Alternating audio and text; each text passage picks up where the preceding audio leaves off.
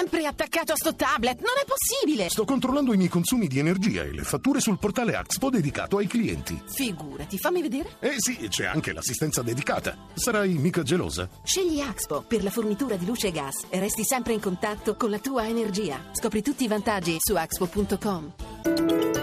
Radio 1 News Economy. Buongiorno da Paola Bonanni. Il fatturato dell'industria torna a crescere a febbraio dello 0,4% rispetto a gennaio, ma cala dello 0,9% su febbraio 2014. Lo rileva l'Istat. L'aumento congiunturale riguarda sia il mercato interno con un più 0,2% che quello estero con un più 0,6%, che cresce anche su base annua, più 0,8%. Bene poi il fatturato dell'industria dell'auto che sale a febbraio del 32,6% rispetto all'anno precedente, mettendo a segno il quinto aumento a due cifre consecutivo da ottobre del 2014.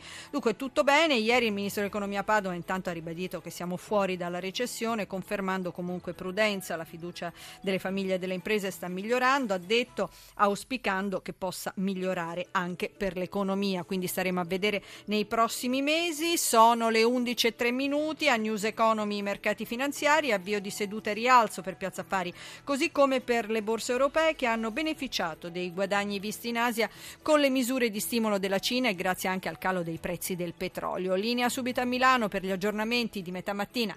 Torna il rischio Grecia ad affacciarsi sui mercati e le borse che pure avevano aperto in territorio positivo ritracciano e ora cedono terreno. Non fa eccezione Milano dove il Fuzimib mostra un arretramento limitato dello 0,05%, mentre Londra cede lo 0,62%, Parigi e Francoforte lasciano sul terreno lo 0,35%.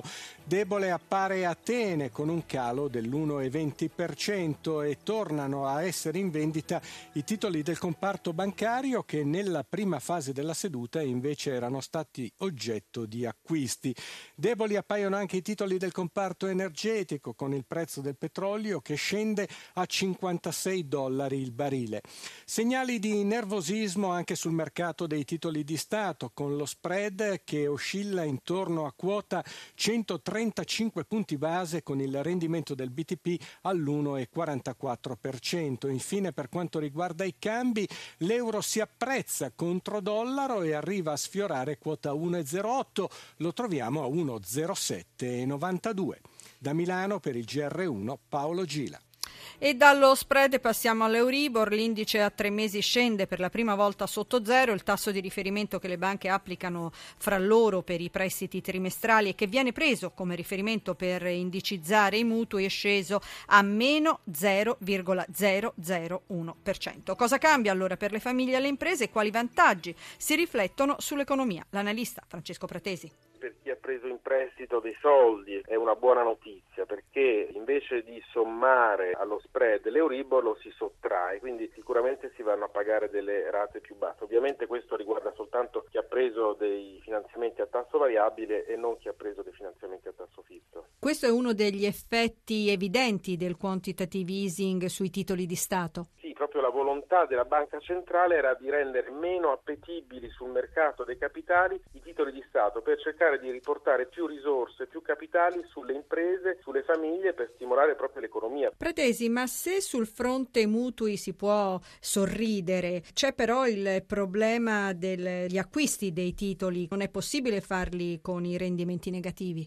Assolutamente, il problema di questi rendimenti negativi è che sul breve termine si hanno rendimenti praticamente zero, quindi per un piccolo risparmiatore conviene tenersi i contanti sotto al materasso. Eh, per, per, avere un po' di rendimento occorre andare su scadenze molto lunghe oppure su titoli rischiosi. Questo è il, diciamo, l'effetto che ci auguriamo durerà il tempo necessario per stimolare l'economia e che non duri troppo a lungo perché a quel punto potrebbe diventare effettivamente un qualcosa di deviato rispetto all'andamento normale delle, dell'economia. L'esame della delega di riforma della pubblica amministrazione nell'Aula del Senato è stato rinviato in attesa dei pareri della Commissione Bilancio di Palazzo Madama sugli articoli che ancora devono essere votati. I lavori sul disegno di legge Madia dovrebbero riprendere nella seduta pomeridiana. News Economy a cura di Roberto Pippan torna nel pomeriggio dopo il GR1 delle 18. Podcast all'indirizzo newseconomy.rai.it. In redazione Cristina Pini, l'assistenza tecnica di Gianpietro Cacciato, da Paola Bonanni. Buon proseguimento di ascolto con Rai Radio 1. Radio 1 News Economy.